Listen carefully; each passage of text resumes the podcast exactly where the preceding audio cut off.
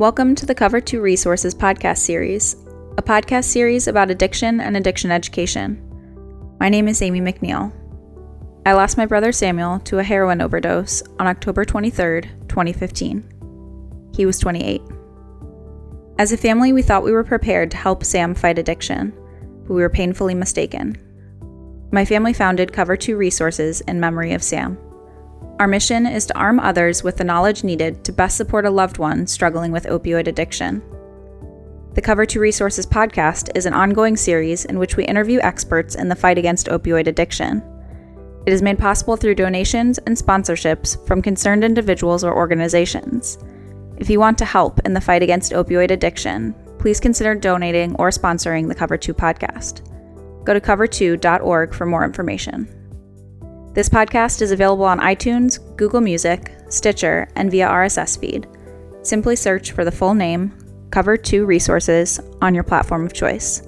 Thank you for listening.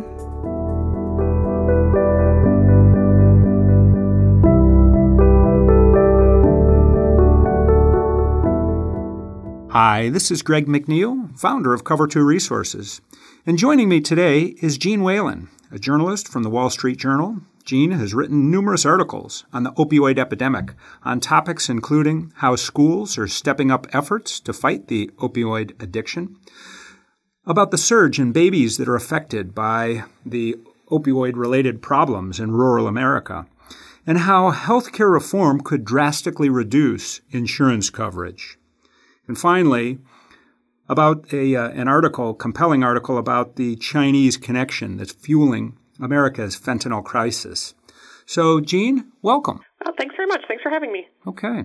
So, where I'd like to start is with your story on schools and what they're doing to help fight the opioid epidemic. And specifically, mm-hmm. you reported on a nonprofit in Lake Forest, Illinois by the name of LEAD, Linking Efforts Against Drugs, that developed a tool that they called the Text a Tip. Can you tell us about that program? Yeah, it's a great tool that's now being used in some schools in the suburbs of Chicago and Los Angeles, where um, the school provides kids with a new with a texting app that allows them to anonymously text a counselor who's on call, ready to answer their questions. Um, at any time of the day or night. And if they're, you know, if they're at a party or they're feeling um, sad, they can they can text this counselor and ask for some help. You know, I'm at a party. People want me to use drugs or alcohol. How do I get out of this? Or, you know, the questions can range very widely. They don't have to be substance abuse related. They can be related to suicidal thoughts and all sorts of things. And the app disguises um, the phone number of the kid, the teen, so that they can feel comfortable knowing that nobody knows who they are.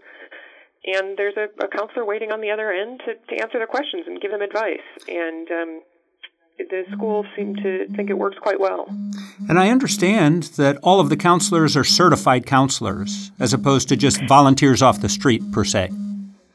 They are. They are licensed therapists and they get paid. So, um, you know, it's not it's not as though the system is relying on the goodwill of volunteers. These the therapists are getting paid, so it's a job that they take seriously and are available. And um, you know, the the nonprofit that came up with this tool charges the school systems um, just enough to cover the cost of paying the therapists. Really, they charge about um, seventy five hundred dollars a year for the service um, and I think that's a charge for each school district.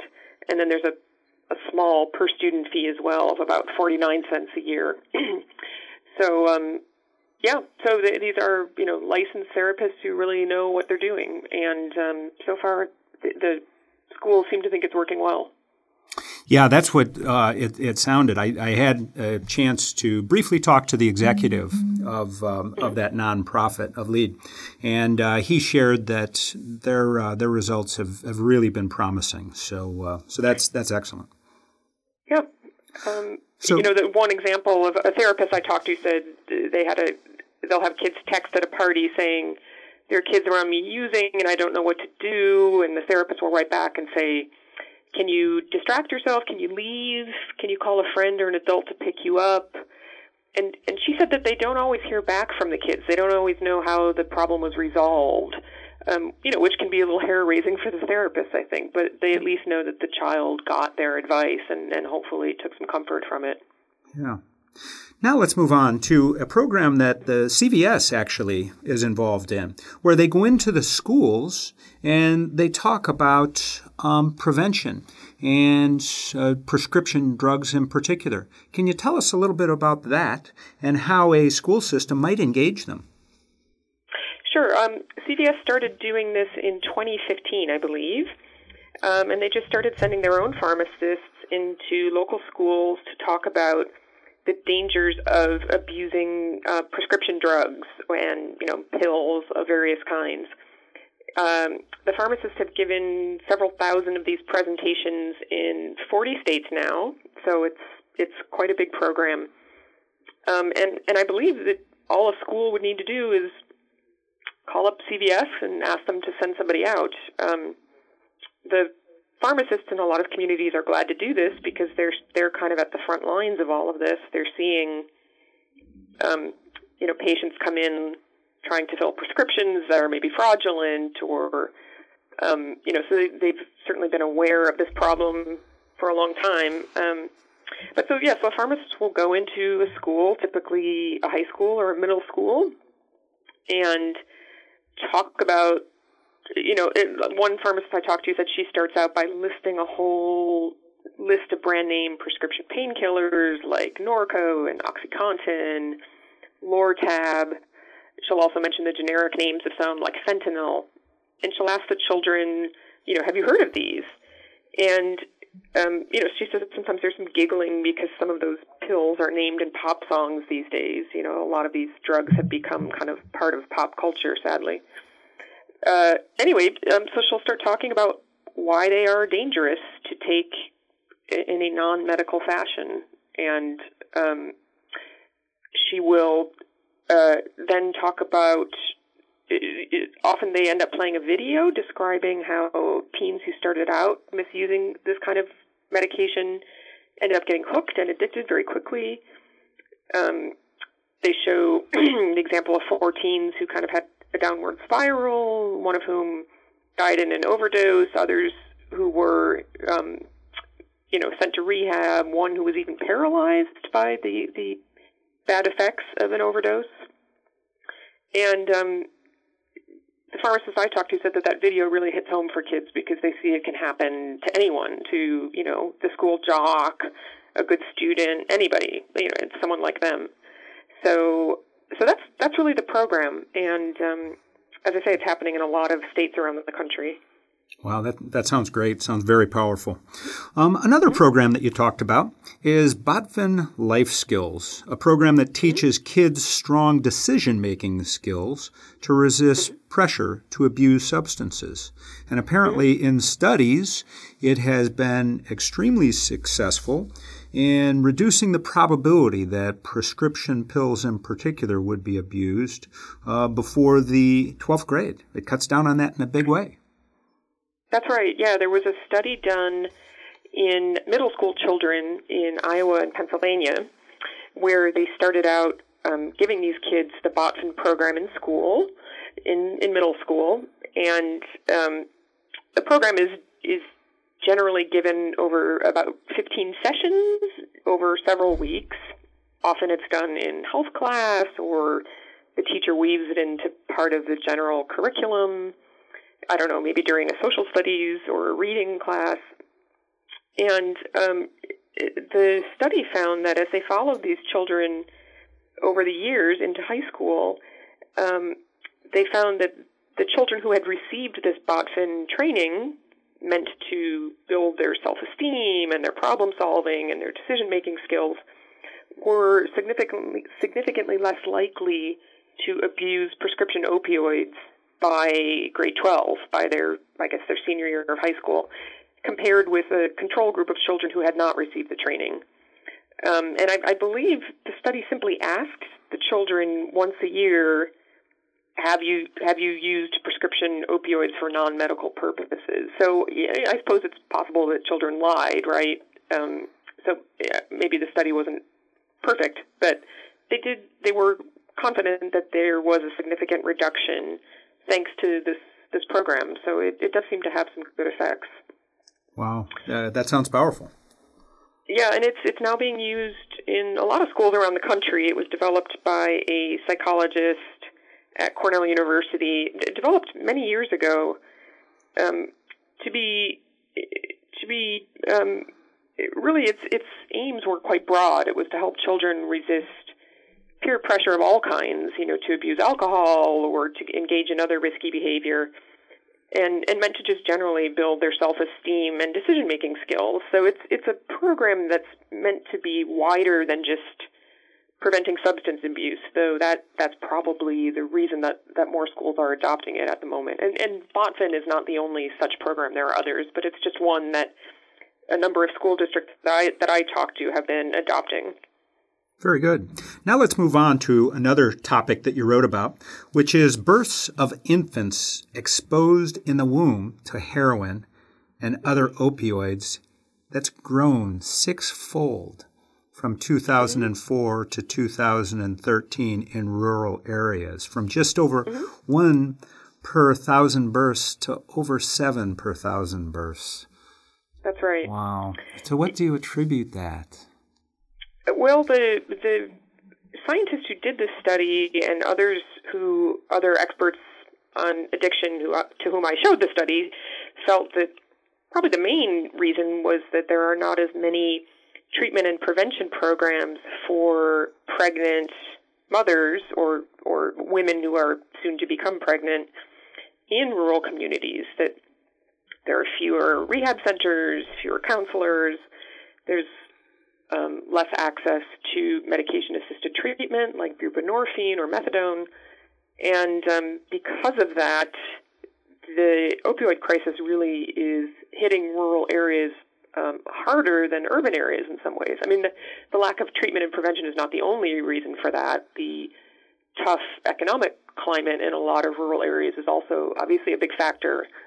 But um, but in this study, they felt that, that the lack of treatment and prevention really was probably a big reason that the rates of these um, the rates of these births, so births of children who were born having been exposed to heroin or other opioids in the womb, grew sixfold over this time period in rural areas, while they grew threefold in urban areas. So still a big growth in urban areas as well, but a much bigger problem in, in rural areas.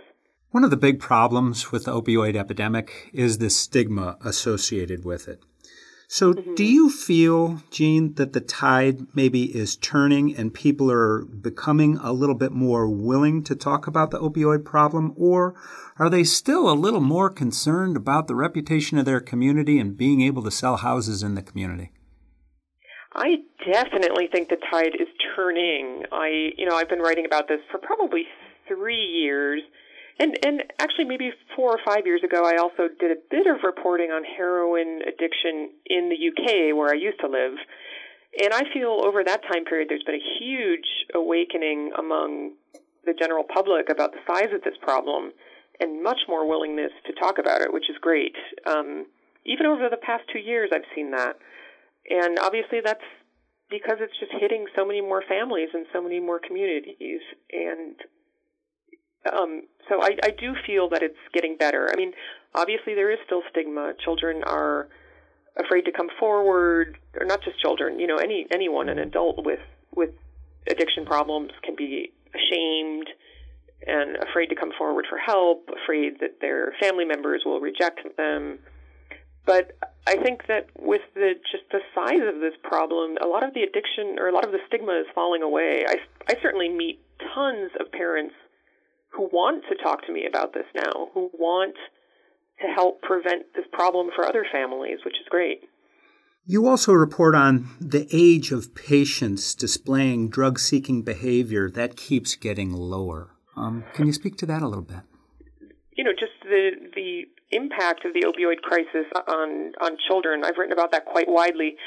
I'm not sure. I'm not sure if the age of drug-seeking behavior is getting lower. There may be data to show that, but certainly it's it's low enough that it's alarming, right? We've got lots of middle school children and high school children um, who abuse these drugs now, who start abusing prescription drugs that they either get out of their parents' medicine cabinet or they might buy on the street. And, you know, a lot of these opioids and prescription medicines are now the new alcohol or the new marijuana for, for young children. Hmm. And um, as I'm sure you've read, one of the big new problems is that it's not just real pharmaceutical pills that they are stealing from their parents and abusing. It's they're buying pills off the street that they think are legitimate pharmaceutical pills, but that are actually counterfeit, that have been made by traffickers. They're made to look like prescription pills, and they often contain things like fentanyl, which is incredibly dangerous if taken at, um, you know, improper levels. So, so it is a big problem. Um, you know, the the things that help address that are are just the things that we all know about. I think it's school programs to make sure kids learn about the dangers of prescription drugs and heroin and opioids of all kinds from a very, very young age. Um, you know, I think a lot of drug prevention programs in schools probably start with things like um, alcohol and tobacco, and that's great. Those things need, those lessons need to be taught at a young age as well. But I, I hope that schools are really cluing in now that they need to start talking about prescription drugs and opioids at a much younger age. Uh-huh. Um, they need to particularly drive home the point for children that not all pills are safe. Just because it looks like a medicine doesn't mean that it's safe. It, it more often than not now, if you're a young person getting your hands on medication in some sort of um, improper fashion, it's it's very likely that med- medication is counterfeit and quite dangerous.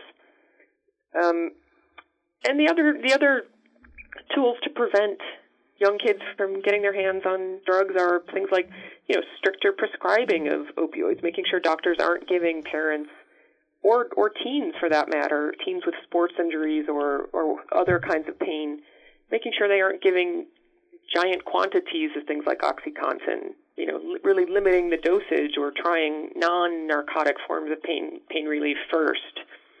And I think doctors are getting better about that, but probably a lot of public health officials feel that there's still too much prescribing of opioids out there.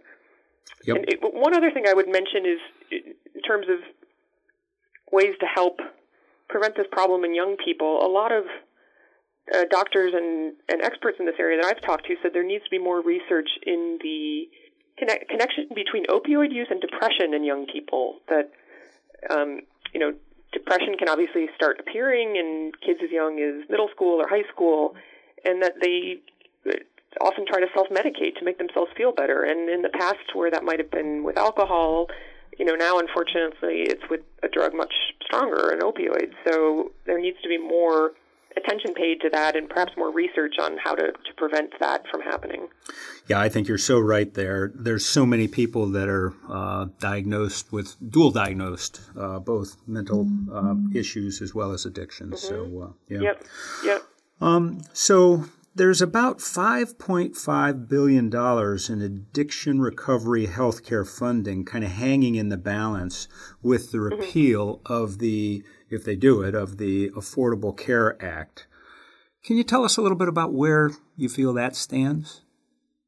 Yeah, so this was uh, some research that recently came out from Harvard and New York University where they estimated that a, re- a repeal of the Affordable Care Act of Obamacare, which is the same thing, um, would withdraw about $5.5 billion in annual funding for the treatment of mental health conditions generally, including substance abuse. So the 5.5 billion is the money that Obamacare um, added to treatment of all mental health conditions, including substance abuse, um, and that a repeal would would take that money out of the system. And the main ways that that that the Affordable Care Act slash Obamacare um, added that money to the system was by expanding Medicaid in a lot of states. So Medicaid, even before Obamacare was passed, was the largest provider of mental health services slash substance abuse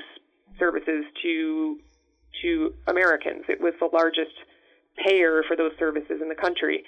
And when the Affordable Care Act uh, gave new federal funds to the states to increase their the number of people they could enroll in Medicaid, uh, that meant that many more people received Medicaid in a lot of states and were able to start getting mental health or substance abuse treatment. So if you take away the Affordable Care Act, that money goes away.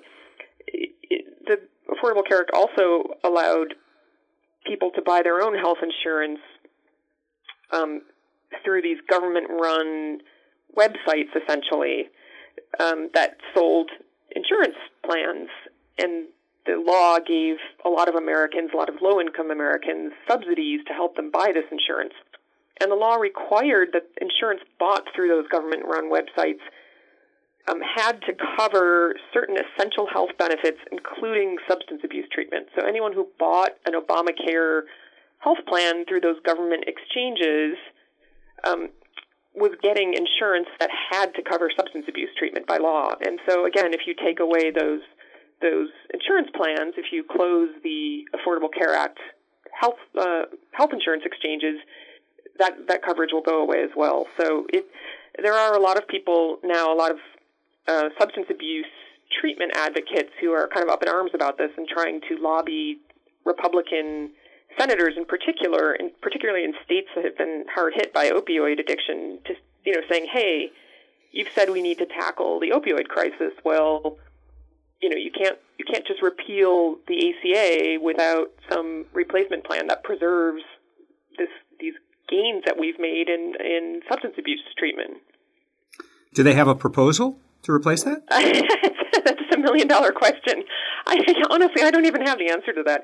It it sounds like the the Republican Party is now starting to to float proposals, but I think the simple answer is no. There's not anything solid, and certainly very few of us understand whether Republicans in Congress agree with the Trump White House on what needs to be done. They've they've put out very mixed messages about their intentions for healthcare reform. So I, I certainly don't have much idea what they're planning to do now. Hmm. Very troubling. Okay. Yeah. Um, you wrote about a. Uh, let's move on to another topic. You wrote, wrote about a small town cop in Wisconsin taking extreme mm-hmm. measures to track down dealers outside his jurisdiction, and you made mm-hmm. the point that the dealer makes about two hundred dollars per gram of heroin. Uh, on the market in a rural market like Superior, Wisconsin, where that was the story was based, versus mm-hmm. 50 to 100 in Chicago. So, do you find that trend happening elsewhere? I mean, certainly for this story, I concentrated mostly on northern Wisconsin and northern Minnesota and its connection to dealers from Chicago. But but I did talk to law enforcement all over the country as I was reporting that story, and and they generally said yes that that is the case. That part of the reason a lot of dealers are branching out from their traditional urban markets. Well, A, the biggest reason is there's demand for these drugs in rural markets now, but it's also it's also incredibly lucrative for them to go sell in smaller towns because there's not as much competition among sellers and they can charge more. So you see a lot of expansion from urban hubs into smaller communities. You know, people branching out from Baltimore and Washington D.C. into Western Maryland and Western Virginia into the smaller towns of those communities. Um, Chicago dealers going eight hours north to Duluth, Minnesota, or Superior, Wisconsin, to sell in in those towns. And um, you know, and it's not it's not just big city dealers targeting those towns. There are a lot of um, dealers living in those smaller communities that that sell these drugs as well. Sometimes in cahoots with with a dealer from a from a bigger city, um, or sometimes just by ordering the drugs themselves through the mail. You know, you can increasingly now buy fentanyl from China. You can order it online and have it shipped to you. So there have been there's a growing number of cases now that prosecutors around the country are prosecuting of kind of small time smaller town dealers who've bought fentanyl online from a Chinese supplier and have sold it to their, you know, local community. So it's um there are lots of ways that drugs make it to small towns and and the big incentive for the dealers is money. Yeah. Well, that brings about another point. You you also wrote about the Chinese connection fueling America's fentanyl crisis. Traffickers mm-hmm. purchase their key ingredients from China, which doesn't regulate its sale. So why is That's that? Right. And what what can be done about that, Jeanne? Oh, it's it's a big problem. Um, yeah. So the the main ingredients used to make fentanyl are these two chemicals that China China does not regulate the sale of them, meaning that any company that wants, any Chinese company that wants to sell these two chemical ingredients can can do so without much scrutiny from regulators. They can sell it domestically or they can export it. Um, the chemicals are regulated in the U.S. You're not allowed to just import these without having special permission from federal authorities if you're in the U.S. But what happens often is Chinese sellers will sell these ingredients to traffickers in Mexico who then um, who have some chemistry expertise and can turn the ingredients into finished fentanyl, and that then gets smuggled into the U.S. So uh, that's one that's one thing that China is exporting. China is also exporting finished fentanyl and and similar drugs, similar opioid drugs, and they Chinese companies export those to Mexico, to big cartels, or they or they export them directly to the U.S. And it's it's a very complicated picture because China does officially regulate some of these substances. Like officially, it's it's not legal for a Chinese company to sell fentanyl uh, for non-medical uses. Um, but the, the enforcement of that regulation is not very strong in China, and so there seem to be a lot of companies that are exporting it anyway. So, so there's there's that. There is the chemicals that they do regulate that people just export anyway, and then there's the vast number of chemicals and and ingredients that they don't regulate, where it's even easier for uh, Chinese companies to export. So it's it's a mess. And and you asked how do we solve that? Well, you know, the U.S. government is trying to put pressure on China to crack down on all of this. They they had a bit of success. Uh, I think it was this week we had a story saying that China had finally agreed to start regulating the sale and export of a couple of of heroin-like substances known as carfentanil and fentanyl. Those are some of the street opioids that have been causing a lot of overdose deaths in the U.S. in recent years. So China will now regulate the sale of those substances, meaning it will be illegal for a company to sell those for non-medical use. Um, but you know, the proof will be in the pudding. Do we? Does China actually follow through and enforce that regulation, or do we continue to see these drugs, um, you know, hitting our market from from China? And can you cite uh, some of the key ingredients? Like, uh, well, first of all, you, you mentioned in, in one of your articles NPP is one of the key ingredients uh, used to make That's fentanyl. Right. Yeah, so there are, there are a couple of different um, types of chemicals that China is exporting. The first is chemical ingredients that you can't just sniff or inject on their own. They won't they won't make you high. You need to you need to um, put them through a chemical reaction in order to turn them into a drug, right? So the ingredients used to make fentanyl are called NPP and ANPP. Those are the two main chemicals. Those are not regulated in China. So that's that's kind of the base, most basic level of chemicals that China is exporting. Then there is also then there is finished narcotic drug that China is exporting. Um, many of these are opioids, um, with names such as fentanyl, carfentanil, um, and that sort of thing. Um, well, those are really the two main levels. So it's ingredients used to make opioids, and it is the opioids themselves. Okay. And the opioids themselves have lots of different names, many of which include the base word fentanyl. Okay. And they're beginning to regulate those finished products, I'll call them, of carfentanil and fentanyl. But the key ingredients are still not controlled. The NPP right. and ANPP. And so you cite one of the examples in your article of 25 grams of NPP, the key ingredient in fentanyl, can be purchased for $87 from China today. That's right. And, That's and right. when they combine that with about $720 worth of other chemicals that are used in the process that they can obtain Mm-hmm. here, the result is a street value of in pills that can be produced from this of over eight hundred thousand dollars. Yeah, it's it's insane, isn't it? The the the low cost of producing this stuff and the giant profits to be made are a big reason why these sort of synthetic opioids are becoming a much bigger part of the illegal drug market now, and and in some places are um, supplanting heroin because heroin is is more expensive to make. You have to grow a whole field of poppies and harvest it and protect your land from you know the police or from other traffickers. You don't need any of that with these synthetic opioids that are made from chemicals. You just need the chemicals, which are pretty cheap, and you need some chemical know-how to turn them into drugs. So, so it's it's a huge problem, and and the way to try to make a dent in it, uh, there you know just a couple of basic things like as I said earlier, trying to put more pressure on China to. Um, which is the main source for most of these chemicals, to crack down on their sale. And and I know that um, U.S.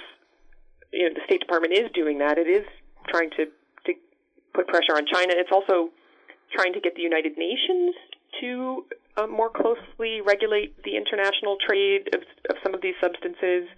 John Kerry last fall actually wrote a letter to the UN saying, "Hey, you UN really need to start more closely regulating global trade of, of NPP and ANPP, those two ingredients used to make fentanyl that we talked about. So, Mm. so it's really, you know, putting pressure on China and the UN. Um, obviously, any attempts to try to better stop drugs from coming in from our southern border from Mexico would also help. I mean, that's been such a long-standing problem that it's hard to know how to tackle that really, but clearly that would help. And and most importantly, you know, just reducing demand for this stuff here in the U.S. That's that's the main driver of all of this. Unfortunately, is is our own demand for it. Wow, this has been very enlightening. Thank you, Jeanne. Uh, do you have any Sure final thoughts you'd like to share with our listeners about what you've learned in your extensive reporting about the opioid epidemic? I mean, I would say just keep keep talking. Parents need to keep talking to each other. People who have addiction themselves need to talk to their friends and family and get help. They need to join support groups where they can talk to other addicts and learn about how to cope.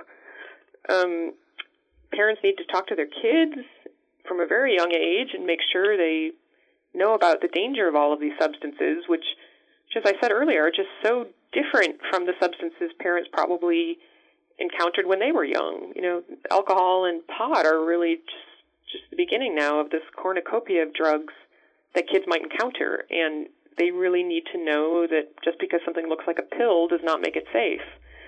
Um, so talking, I think, is the main thing. Making sure everyone is talking about it and, and looking for ways to solve the problem. Great. Again, thank you, Jeanne.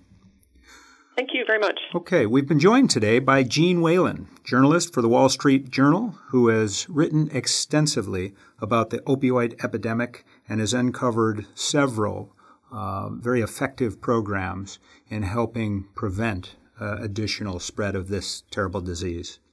My name is Greg McNeil. I'm the founder of Cover 2 Resources. Thank you for joining us for this podcast.